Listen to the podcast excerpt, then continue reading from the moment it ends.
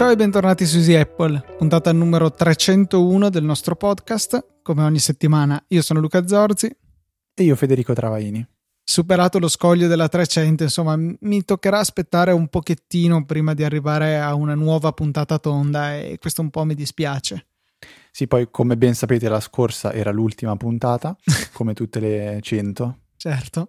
E quindi oggi non abbiamo niente di, da dire. Né la prova che era l'ultima, anche il fatto che siamo di nuovo qui. Chiaramente, chiaramente. La logica d'altronde non, eh, non è opinabile.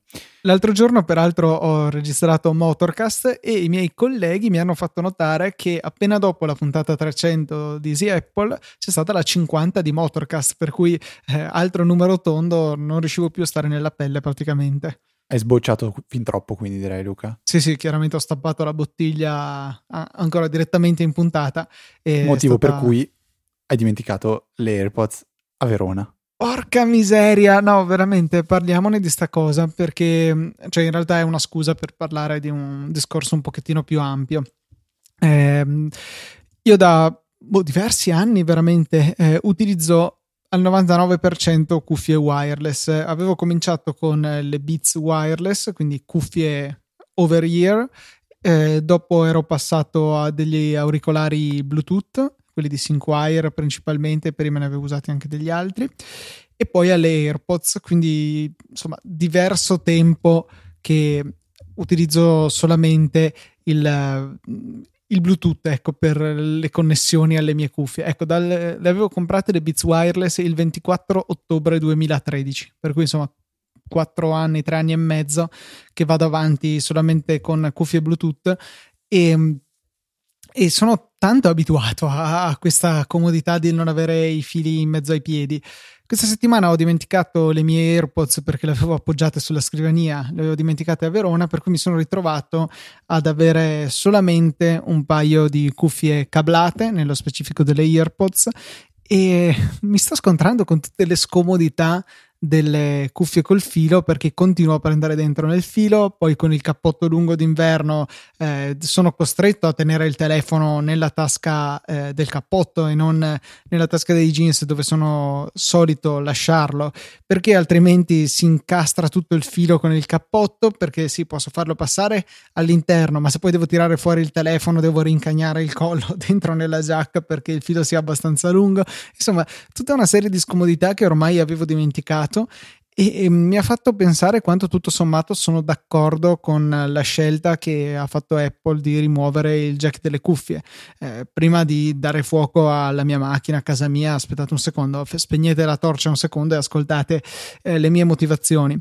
Le motivazioni sono che Mm, io l'ho, l'ho, scoperto per i fatti miei, il fatto che il Bluetooth tutto sommato fosse più conveniente più volte di quanto fosse sconveniente. Mettiamola Ma così. Avevi dubbi? Avevi dubbi tu su questo? Ma perché, cioè, se tu ascolti i detrattori di questa scelta, ehm, tutti dicono, eh, ma io devo continuare a staccare le cuffie di qua, attaccarle di là, e cosa che è stata, direi, risolta da Apple per quello che riguarda i tuoi dispositivi, perché con il chip eh, VW1 presente nelle AirPods, le Beats uh, X, le Power Beats, insomma, i nuovi eh, prodotti eh, che hanno presentato negli ultimi mesi, questo è risolto perché con uh, iCloud che funziona veramente bene e, e, il prodotto in sé che funziona veramente bene, non esiste il problema del disabbina di qua, abbina di là, perdici del tempo, cioè ci si mette un tempo del tutto paragonabile a quello che ci si mette a staccare il cavo e attaccarlo di là.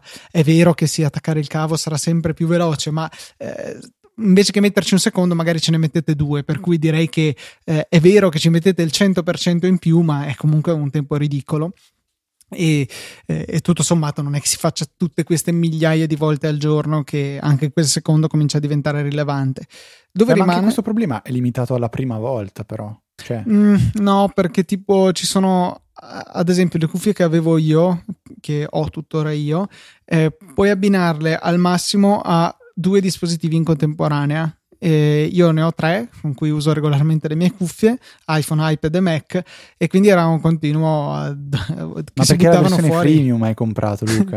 è vero, se, è vero. Se, se paghi l'in-app purchase delle, delle cuffie, sblocchi, hai limitati dispositivi, non lo sapevi? Sì, che, che, poi quando uno di questi non è uh, raggiungibile, perché ad esempio non c'è proprio, eh, ogni qualche secondo ti dice che sei fuori portata, out of range ti dice e interrompe quello che stai ascoltando per dirti questo, ti lascia ascoltare altri 10 secondi e poi te lo ripete. Insomma, tanti dei dispositivi Bluetooth che ho avuto modo di provare eh, non gestivano benissimo l'abbinamento con più dispositivi. Le AirPods hanno risolto questo rimane il problema eh, del tipo ho dimenticato le mie AirPods a casa eh, voglio ascoltare un attimo una cosa. Fede prestami le tue. E bisogna provvedere a disabbinare riabbinare. È vero in quel caso rimane ancora la scomodità rispetto a Fede passami le tue cuffie cablate clic e le ho collegate al mio dispositivo. Però cioè rendiamoci conto che ci sorbiremmo una scomodità costante per un vantaggio che abbiamo invece di rado. Per cui io credo che la comodità dell'essere andati senza fili per le cuffie sia la scelta migliore. È vero che c'è un piccolo degrado della qualità, ma onestamente. Cioè, non... lo noti? Tu l'hai notato? Io no. Onesta- cioè, mm. sì, se lo fa, fai il confronto uno di fianco all'altro, ma cioè, è veramente difficile fare il confronto. Cioè, ma confronto s- tu cosa intendi? Confronto con cosa? Ascoltare Perché... la stessa canzone con delle cuffie di qualità connesse col cavo. Eh, ok, ma cuffie di qualità intendi, non so, un paio di, di Bose. Sì, eh, esatto, quel genere eh, di cose. O, però vabbè, è un o in una situazione impari. ideale, con silenzio perfetto, magari anche con, forse anche con le stesse earpods si riesce a sentire. Però cioè, è una situazione talmente rara rispetto allo scenario standard di utilizzo del telefono che secondo me cioè, non va neanche vagamente a compensare la maggiore comodità che si ha invece con eh, il wireless. Eh, chiedo scusa se ho, tu, se ho stufato tutti con questa mia dissertazione, eh, è un, quello che è veramente un first world problem eh, riguardo cioè, oh, la difficoltà di avere un cavo in mezzo ai piedi eh, intanto che si ascoltano i propri podcast o la propria musica, ma eh, mi è proprio saltato all'occhio questa, questa assuefazione ormai che ho al non avere ehm, più di questi problemi e dover tornare indietro si nota tanto la differenza. Beh, ma adesso al di là del problema del cavo in mezzo ai piedi, il problema ce l'hai magari quando, dico una stupidata, hai il tuo iPad nello zaino con cui ascolti la musica, eh, cioè gli auricolari non arrivano col filo fino alle orecchie o se arrivano, cioè è una situazione un po' imbarazzante. Con le AirPods il problema è completamente annullato. E gli unici svantaggi che potevi avere erano quelli, per esempio, della batteria, però con la custodia che ricarica gli auricolari, penso abbiano risolto il problema in maniera brillante. Non è risolto perché ovviamente se stai una settimana in montagna e non hai presi di corrente, non hai il modo di ricaricare gli auricolari. Però penso ci siano anche problemi un po' più importanti degli auricolari se sei una settimana in montagna senza corrente. Sì, del tipo che ti muore il telefono molto prima. Assolutamente. e quindi io sono molto a favore di questa scelta. Mi piace che Apple spinga in queste direzioni, come spesso ha fatto, come rimuovere il lettore di CD dai portatili. Quanti portatili adesso hanno il lettore CD e quanto ne sentiamo la mancanza? Mai. L'unica mancanza che ho sentito e mi è capitato in questi 6-7 anni di assenza di, di, mm, lettore CD dal mio computer è stato il corso di inglese che sto facendo in azienda in cui mi hanno detto per fare questi esercizi dovete ascoltare il CD e gli ho detto mi rifiuto. è semplicissima la cosa scusa se salto un attimo indietro, ma ecco, avevo finito, cioè avevo dimenticato di concludere il mio discorso. Dicevo, io sì, l'ho scoperto in autonomia i vantaggi del wireless per quello che riguarda le cuffie.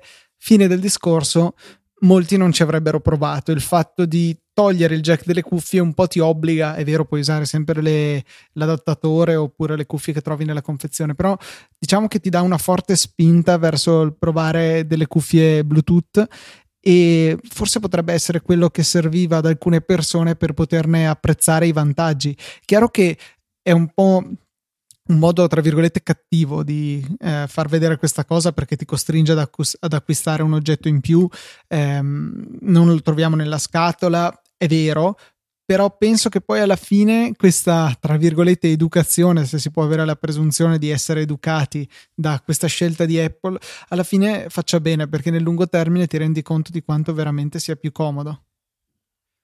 E sono sicuro che ascoltando in tutta comodità la tua musica preferita, hai programmato, anche se penso sia un parolone dire programmare, però non è detto, il nuovo canale Telegram che è in beta attualmente e che ha lo scopo di notificare tramite un messaggio quando viene uscita una nuova puntata di un podcast. Esatto, del sì, network quando... Easy Podcast ovviamente. Quando usciamo una qualunque puntata eh, vi esce anche la notifica sul telefono e niente, può essere interessante io sono iscritto perché devo provarlo, non so se lo vorrei perché comunque mi viene scaricata in automatico la puntata, non ho particolare interesse a ricevere anche una notifica, però eh, c'era stato richiesto da più di qualcuno e quindi ho creato questa funzionalità per ora funziona eh, dal punto di vista vostro, probabilmente fa tutto quello che farà mai, però non è molto elegante come l'ho fatta, l'ho integrata in una maniera un po' spartana, ma comunque funziona. Se volete iscrivervi, eh, il canale a cui iscrivervi è Easy Podcast, trovate il link anche a questo note, nelle note della puntata e niente, non, non c'è nessun altro messaggio, non ci sarà mai nessun altro messaggio che non sia è uscita la puntata X del podcast Y. Ok, ehm, un'altra cosa invece Luca, cambiando comp- completamente argomento, ehm, è un bellissimo video mh, che ha pubblicato Marx Brownlee, che secondo me è sempre in grado di fare dei video veramente mh, tro- troppo curati eh, dal punto di vista grafico e che se non, se non sbaglio di recente Luca Parentesi ha pubblicato un video in 7000k 8k in 8K. Sì, che l'ho, ehm... l'ho scaricato perché con Chrome, che è l'unico browser che ho sul Mac che consente di vedere questi video, consente in teoria perché in pratica laggava anche sul MacBook Pro 2016 top, per cui eh, insomma Chrome lasciamo stare, soprattutto è il maledetto codec che usano che non è un granché VP9, eh, non ha tutte le ottimizzazioni che ha H264, per cui è un parecchio pesante e quindi non, non, sono riuscito a vederlo se non scaricandolo sfruttando YouTube-DL che è quel bellissimo script che consente di fare anche queste belle cose l'ho guardato con VLC in, um, sullo schermo 5K e devo dire che effettivamente si notava una qualità mostruosa del, del video. Eh, non so, cioè non penso di poter dire che ne valga la pena rispetto a un 4K normale in termini di video, eventualmente boh, bisognerebbe vederlo in 8K, ma ne ho potuti usare solamente 5 solo, no? E, ehm, e devo dire che faceva veramente la sua porca figura. Io non ho ancora avuto modo di guardare questo, questo video, ma, ma, lo farò sicuramente. Lo trovate comunque nelle, nelle note della puntata. Già comunque se guardi, Fede, scusami, sì. un, un, video normale di MKBHD fatto in 4K, cioè già quei video sono stupendi. Lo sono in, visti in 1080, visti in 4K ancora di più. Sì, è, è vero. Comunque mh, mm, si è ritagliato il suo bello, bell'angolino nella sfera di tech sfera di YouTube e se l'è guadagnato, oserei dire. Comunque, il video di cui vogliamo parlare è um, chiamato Top 5 Future Smartphone Features, che tradotto sono le 5 uh, migliori uh, funzionalità che avranno gli smartphone del futuro, o che avranno meglio, o che quelle che si presuppone uh, possano avere. E volevamo un attimo mh, così snocciolarli insieme e commentare un attimo. La prima è una che si sta vedendo sempre più spesso, che sono i display edge to edge.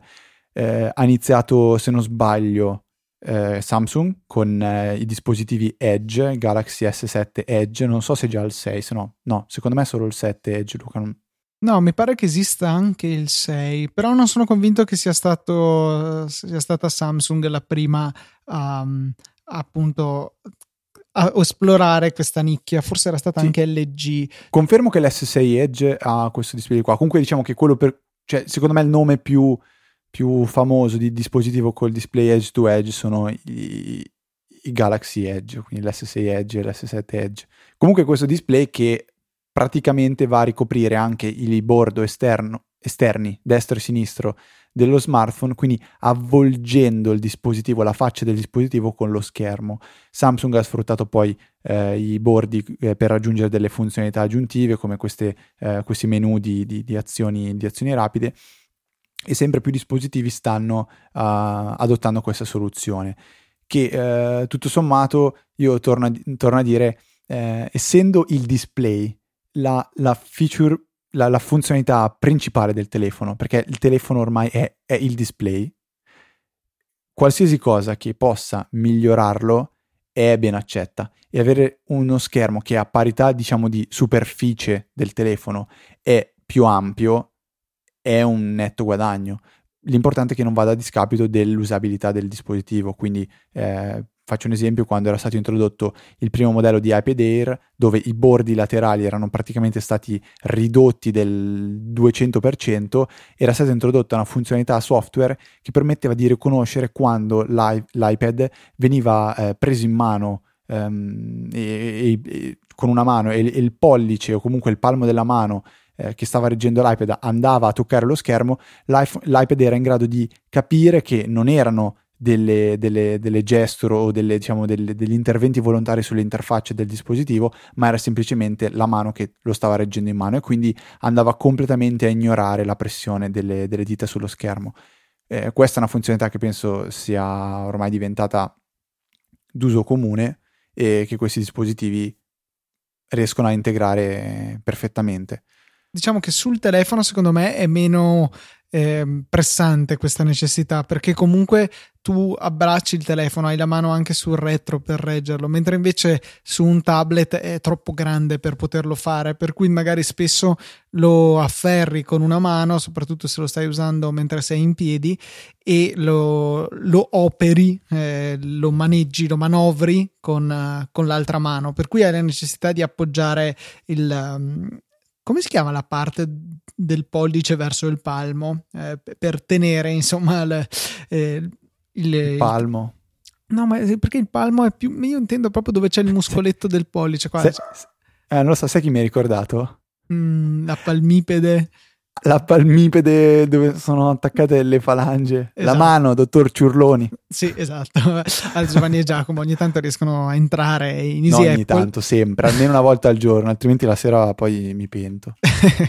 sì, ecco, comunque dicevo, su un tablet è più sentita questa necessità, mentre sul telefono mh, vedo difficile ecco, che riesca a, a, darci del fastidio durante l'utilizzo, eh, per cui eh, è una funzionalità che spero che arrivi presto anche in casa Mela.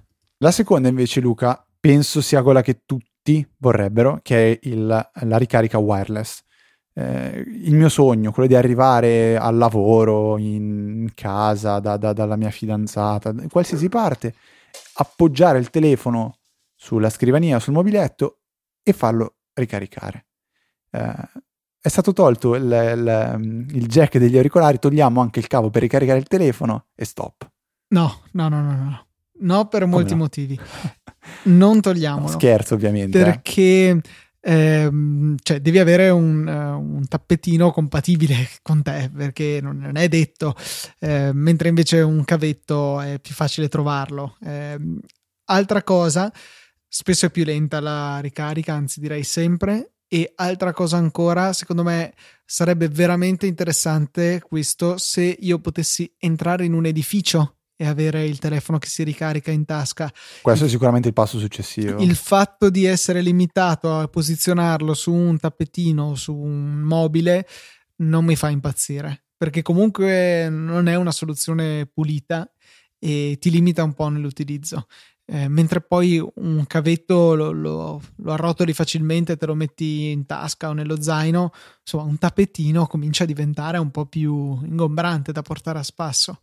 Ma step by step direi Luca, cioè passo alla volta, il primo passo sarà sicuramente quello della ricerca wireless oppure dici Apple farà il botto e, e riprodurrà un AirPort Extreme che incorpora anche la ricarica wireless dei, dei, dei dispositivi temo che siamo ancora abbastanza agli albori di questa sì, tecnologia e, e non, appunto una soluzione come quella delle attuali ricariche wireless può essere una cosa carina in aggiunta anche perché sempre più macchine hanno nel vano portaoggetti la ricarica wireless almeno come optional eh, per cui è molto carino l'idea di buttare lì dentro il telefono e caricarlo.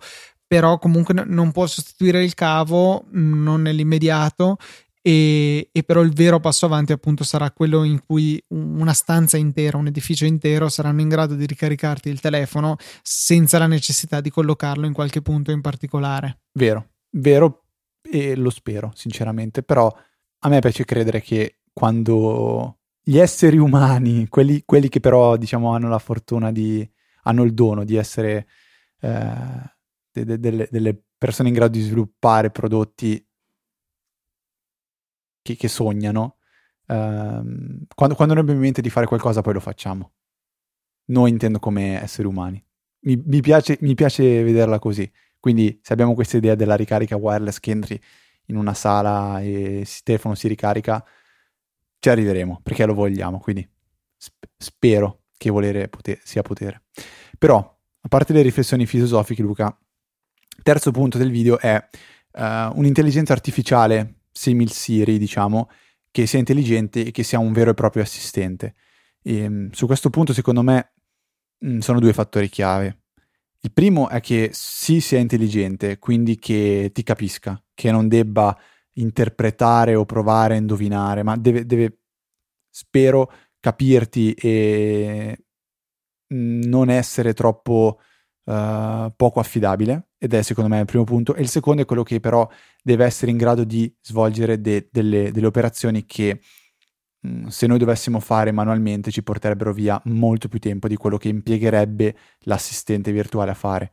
Eh, quindi sorte, una sorta di scorciatoia, secondo me deve essere questo assistente, non una alternativa mh, mm, un po' più snob ci sono delle situazioni in cui non puoi metterti a maneggiare con il telefono e allora ok anche l'attuale sistema in cui fanno le stesse cose ci può stare però effettivamente eh, il passo successivo è quello che hai mostrato tu con un grado di comprensione maggiore, di flessibilità maggiore e la possibilità di fare cose che a te porterebbero via tanto tempo.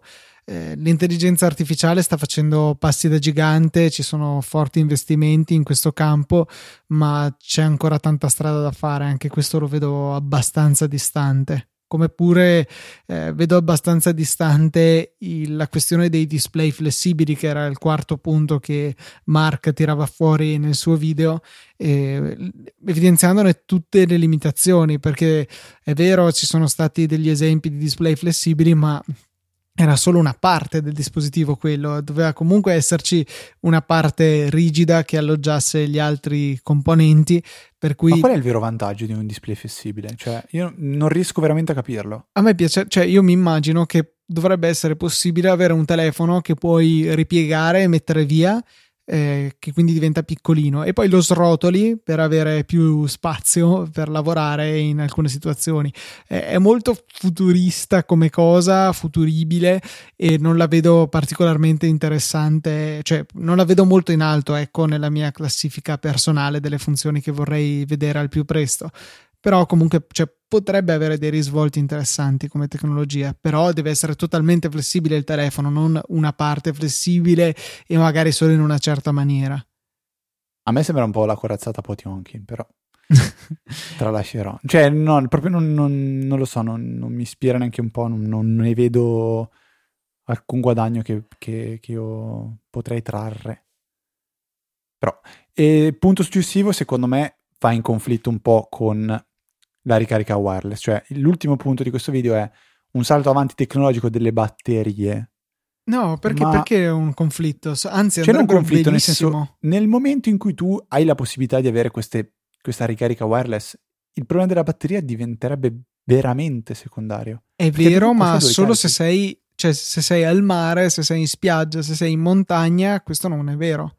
Cioè, comunque la necessità di un'autonomia maggiore, distante dalla presa di corrente, non calerà, anzi potenzialmente potrebbe aumentare perché più sono potenti questi dispositivi, più è vero diventano efficienti, ma comunque le necessità di energia di certo non caleranno in maniera eccessiva.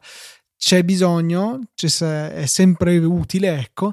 È sempre bello. È sempre bello avere più autonomia a disposizione. Il grafene sembra molto promettente eh, come materiale per raggiungere questo obiettivo e spero veramente che possa essere raggiungibile in breve termine. Eh, devo dire che l'iPhone 7 non è male come batteria, ma non è ancora una di quelle batterie di cui tu ti possa evitare di preoccupare. Comunque, se lo usi tanto, sai che dovrai stare attento perché può essere che non arriverai a sera. Eh, non, eh, non siamo ancora al punto in cui lo usi completamente senza pensarci perché tanto sai che, che durerà la batteria, non è un Kindle.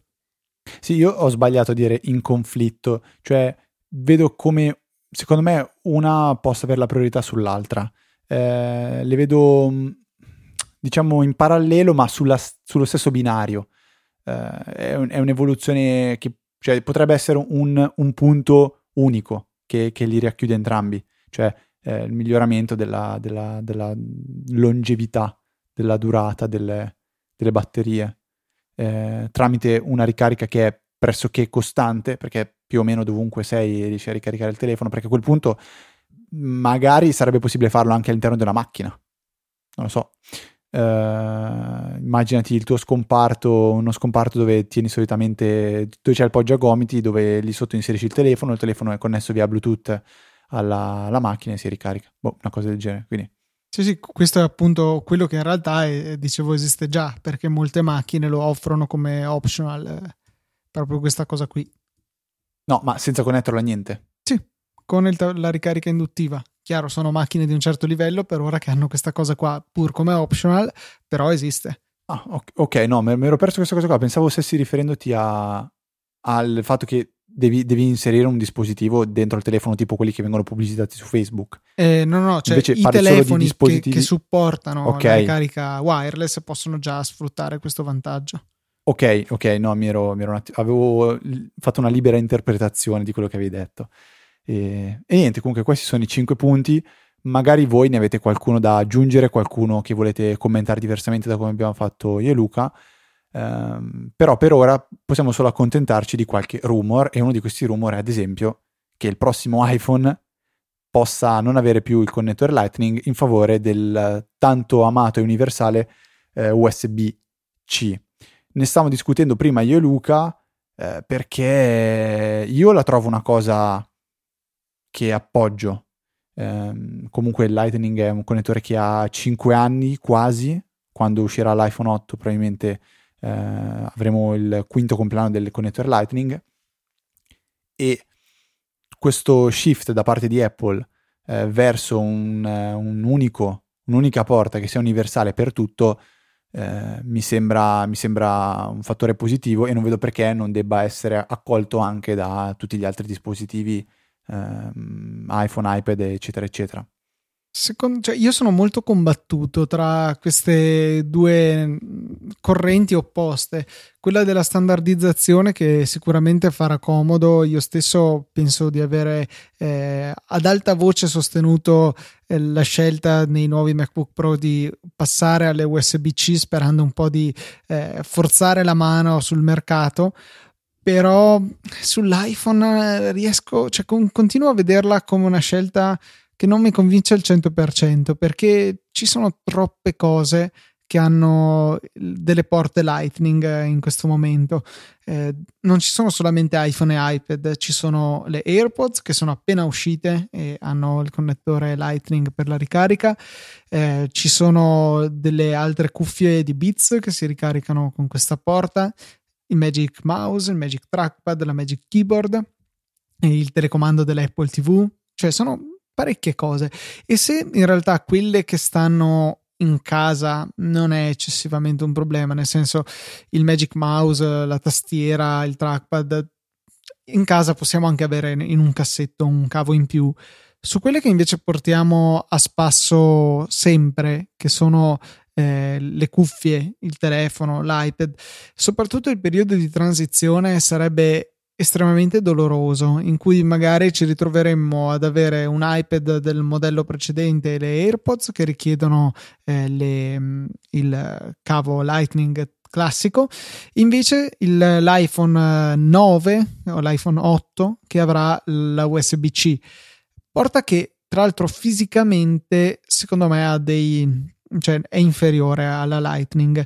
Le, si inserisce meno facilmente, almeno questa è la mia impressione utilizzandola sul MacBook. Eh, non è una mia impressione che sia più spessa e più larga, è un dato di fatto. E ha una cosa che a me non è mai piaciuta della USB-C e invece mi è sempre piaciuta della Lightning, eh, cioè la forma del connettore, la forma interna del connettore perché eh, nel caso della USB-C nel dispositivo a cui collegate il cavo comunque c'è un, una sorta di peduncolo centrale che viene abbracciato dalla, dal cavo che voi andate a inserire.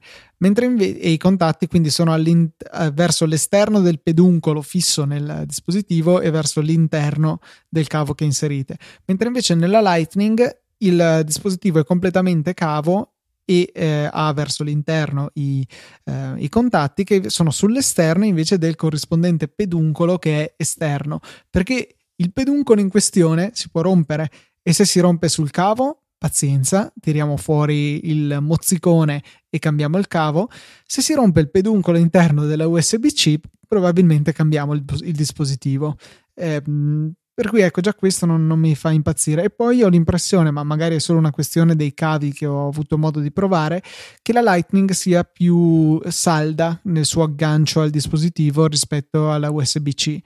Detto questo, la USB-C è un'ottima porta, supporta comunque la ricarica con power delivery, quindi ad alta velocità, supporta tanti standard. E questo è anche un po' un suo problema, ne avevamo parlato in lungo e in largo con Maurizio sul saggio podcast relativamente al fatto che eh, con l'estetica della USB-C in realtà c'è l'USB 2, l'USB 3.1 generazione 1, generazione 2, la Thunderbolt 3, le, se vogliamo le DisplayPort sotto altro nome, insomma un connettore che ha molte sfaccettature che magari non sempre facilitano la vita. Avremo dispositivi sempre più intelligenti che potranno funzionare in maniera sempre più compatibile. Però ecco, ripeto, questa situazione in cui Apple ha creato un ecosistema comunque ricco eh, di dispositivi con la Lightning, eh, temo che sarà più doloroso il cambio rispetto a quello che era stato in, in precedenza con uh, il passaggio da dock a, a Lightning. Che quello che volevo proprio chiederti, cioè che, quale, quale, sarebbe la, la, grossa differenza che tu dici? Che all'epoca caricavi solo iPhone e iPad, mentre invece e... adesso ci sono tante cose in più. Mm non lo so, faccio, faccio fatica, cioè penso, penso, a me stesso, eh. iPhone e iPad sono tuttora le uniche cose che ricarico con, la, con Lightning. Mm, tra quando ti arriveranno le AirPods ne avrai un altro. Mm, cavolo, hai ragione. Eh, vabbè, questa non conta, Luca. Non... Adesso, stiamo parlando di adesso. No, a parte gli scherzi, eh, è una transizione che comunque, secondo me, prima o poi andrà fatta. Senza cont- è vero, temo di sì, però, cioè, allora perché rilasciare le... Cioè, tanto comunque stanno già facendo un po' di accozzaglia di cave, tipo sì. le, le AirPods, cioè eventualmente il momento poteva essere con l'iPhone 7, perché hanno tolto il jack delle cuffie, abbiamo USB-C e potete usare l'audio tramite USB-C che è uno standard in via di definizione, eh, potrete ricaricare le vostre AirPods tramite USB-C i mouse, tastiera e trackpad avrete un cavo in più nella scrivania, idem per il telecomando dell'Apple TV che da quando ce l'ho l'ho caricato esattamente due volte, ehm, per cui non è un grave problema. Il problema è appunto con tutti, cioè con, con, le AirPods in particolare, quelle hanno rovinato un po' tutto. E ci troviamo adesso con delle cuffie Lightning eh, che possiamo usare solo sui dispositivi iOS, non possiamo attaccarle a un, un Mac, non possiamo attaccarle a un altro telefono e per cui è una situazione un po' brutta in cui si sono cacciati e non so bene come ne potranno uscire. Però il fatto che venga dal Wall Street Journal questa indiscrezione mi fa pensare che potrebbe essere un po' una mossa come era stata la l'anno scorso con eh, le, con l'assenza del jack delle cuffie dall'iPhone 7, eh, un, so, un rumor messo lì da Apple per cominciare a fare in modo che la gente si abitui all'idea. Non lo so, Luca, mi... il mio pensiero è un po', un po confuso in questo momento. Eh, sono d'accordo che forse la mossa delle AirPods è quella un po' più strana, perché effettivamente se si aveva già in programma di fare questa transizione, fai uscire le AirPods eh, con, eh, con, con l'USB-C e stop, nessuno si sarebbe offeso, penso. E l'altra Però, cosa che sì? Ehm, che comunque però in realtà mi fa pensare che come sempre siamo solo noi mega appassionati che avremo di questi problemi. Eh, non so quanta gente abbia comprato delle AirPods effettivamente in giro, eh, cioè che non sia super appassionato come noi, vista anche la continua scarsità eh, della loro disponibilità eh, sia online che nei negozi. Eh, la danno ancora sei settimane la spedizione e disponibilità nei negozi più o meno altrettanto perché avevo visto il 24 aprile e ehm, comunque ecco le persone principalmente avranno iPhone in realtà che hanno la Lightning e poi avranno a un certo punto un iPhone con la USB-C e non so tra i tuoi amici ma tra i miei eh, anche chi paradossalmente ha un telefono Android che si carica con la micro USB, quindi il cavo più economico e onnipresente che esiste, eh, la carica unicamente con il cavo che era nella confezione del telefono mai mm. nessun altro cavo. Eventualmente la carica con il cavo che era nella confessione del telefono di un amico che per caso ce l'ha dietro perché ha una batteria esterna. Questo è un po' la realtà. Per cui, per le persone normali, se possiamo permetterci di chiamare normali le altre persone, ehm, non si accorgeranno più di tanto del cambio perché cambieranno semplicemente il cavo che si portano a spasso e per un periodo forse sarà più difficile chiedere in prestito il cavo al vicino. Bella motivazione questa, anche se, vabbè. Sì, è condivisibile, però diciamo un po' strana. Um, Luca, andando oltre, abbiamo un follow up che um, è, ri- è, riferito a uno dei programmi che spesso e volentieri consigliamo. Abbiamo parlato dell'estensione um, Perplex per andare a recuperare i sottotitoli, abbiamo parlato di Open Subtitles e tanti altri. Francesco Zerbinati ce ne ha consigliato uno che eh, è super super semplice come, come, funzionamento.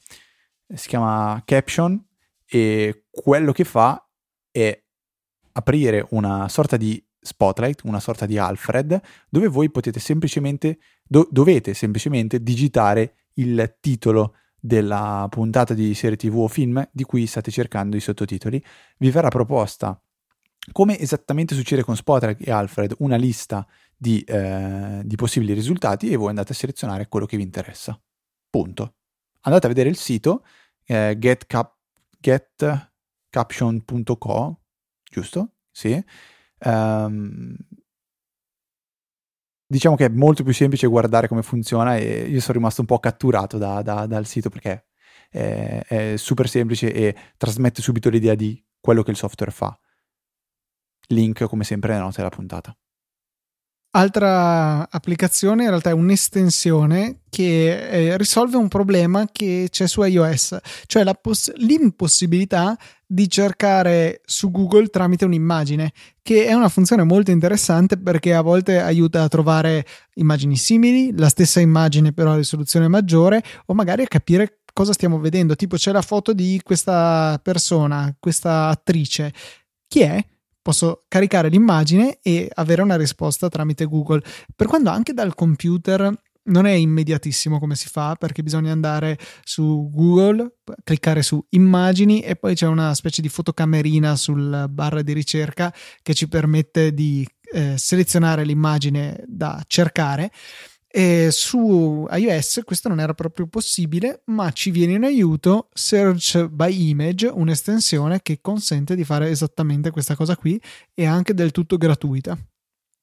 Prima ancora di questa applicazione ci viene in aiuto Reddit, perché è lì che uh, ho trovato questo, questo, questa applicazione. Non mi spiego solo come possa occupare 15 mega un'applicazione del genere, ma Ehm, bella domanda. Forse è scritta in Swift, sapere. che il fatto di avere di scrivere applicazioni in Swift ad oggi richiede a tutte le app, quando vengono distribuite sull'App Store, di portarsi dietro delle librerie necessarie per Swift, perché essendo Swift ancora abbastanza fluido come linguaggio, non si è ancora fossilizzato, ehm, possono cambiare un attimino queste librerie anche all'interno delle, delle, varie versioni di iOS, per cui non sono direttamente nel telefono queste, o in iOS stesso queste librerie, ma vengono portate a spasso da ogni ehm, applicazione in modo che se cambia Swift nel frattempo le applicazioni continueranno a girare perché quello di cui hanno bisogno ce l'hanno all'interno del loro bundle.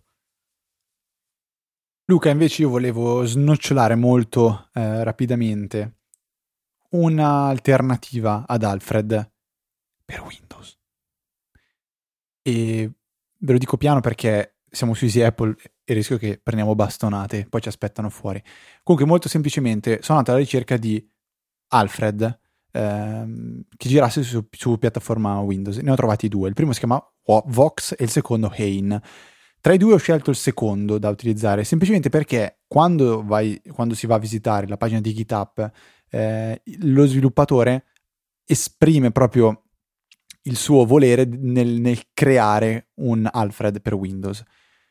Il problema è che probabilmente mancando tanti tasselli come Spotlight su Windows, eh, la, l'applicazione funziona decisamente peggio rispetto ad Alfred. Non è un Alfred per Windows, ma è una sorta di launcher. Eh, una piccola parentesi di una cosa stupidissima che tipo ho riscontrato è stata l'impossibilità di avviare applicazioni da, da AIN eh, che sono state installate tramite il Microsoft Store.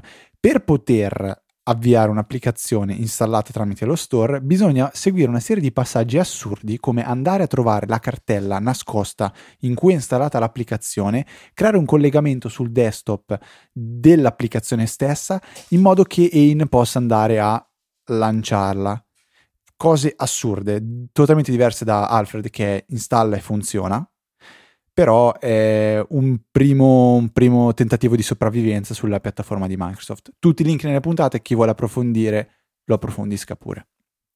Altra applicazione che conclude la nostra prima carrellata eh, di applicazioni da un po' di tempo, era diversi, diverse puntate che non svisceravamo così tante in un solo episodio, eh, si chiama Reverb, eh, Reverb, che è un'applicazione disponibile sia per iOS che per Mac che consente di provare Alexa, l'assistente virtuale di Amazon, che è disponibile solo in inglese al momento, o forse anche in tedesco sicuramente non in italiano e ci consente appunto di provare le sue capacità con i nostri dispositivi.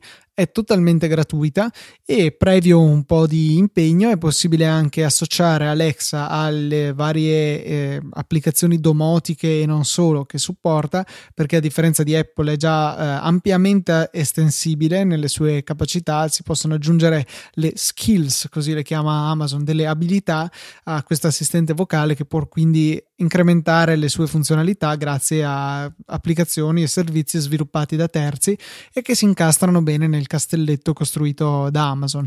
Possiamo quindi provarla gratuitamente con queste applicazioni che chiaramente non possono essere comode come lo è l'assistente nativo di ciascuna piattaforma per il semplice motivo che per utilizzarle bisogna andare ad aprire un'applicazione, premere un pulsante, parlare e poi attendere la risposta. Quindi la necessità di lanciare un'applicazione terza è quello che le rende un po' poco effettivamente sfruttabili nella vita di tutti i giorni, però almeno appunto ci possiamo fare un'idea di come funzionano.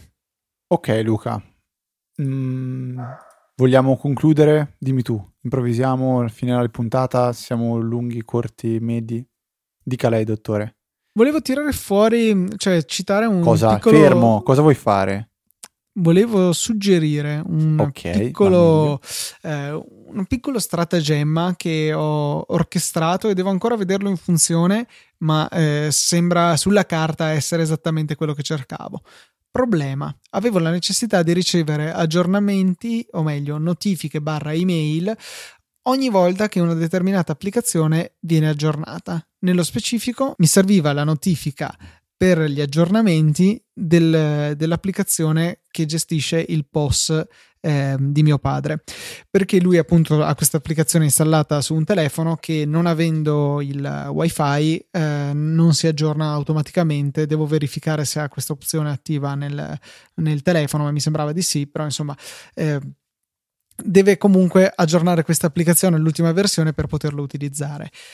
E mh, volevo appunto essere notificato di quando ci fossero aggiornamenti di una data app e mi è tornato in aiuto App Shopper, il servizio che consente di ricevere notifiche quando le applicazioni vanno in sconto e quando si aggiornano.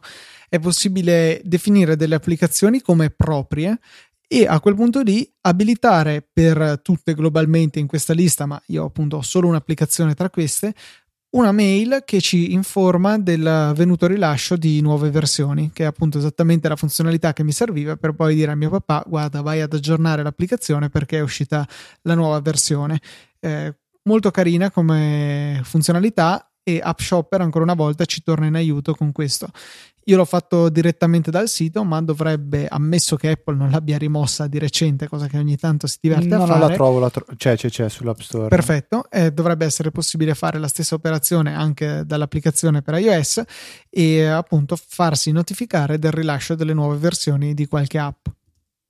Sto andando a vedere l'ultima volta che è stata aggiornata, perché ho paura che sia tipo nel dopoguerra. Vediamo, vediamo, vediamo. Aggiornata eh, quasi 9 agosto 2013. Porca oh. boia. Dai, Vediamo cosa è stato introdotto nel changelog. No, tipo supporta iOS 5. no, vabbè, penso di no. Eh, a meno che non ho beccato la, l'applicazione sbagliata di App No, no, no, però, penso va, che sia proprio lei. Altre app da questo sviluppatore, vediamo. No, c'è solo quella. Per cui probabilmente... Eh, Met, meglio mettere il link al sito come... Sì, come riferimento. Sì, decisamente. Probabilmente l'hanno aggiornata eh, erano riusciti a fare uscire questo aggiornamento qui, ma dopo Apple non gliene lascia più. Gli ha segato le gambe. Sì, non gli lascia più rilasciare altri aggiornamenti. Allora, piuttosto che niente, lasciano eh, la vecchia versione. Comunque, eh, basta utilizzarla dal sito. Eh, dai, so, a questo punto concludo con l'ultimo argomento che mh, mm, ci tenevo a citare. Già volevo parlarne la puntata scorsa, ma eh, appunto c'era Filippo a rompere le balle, non ho potuto. E riguarda un problema che c'è stato con One Password che ha um, coinvolto molte persone che avevano appunto acquistato l'applicazione su Mac ma fuori dal Mac App Store.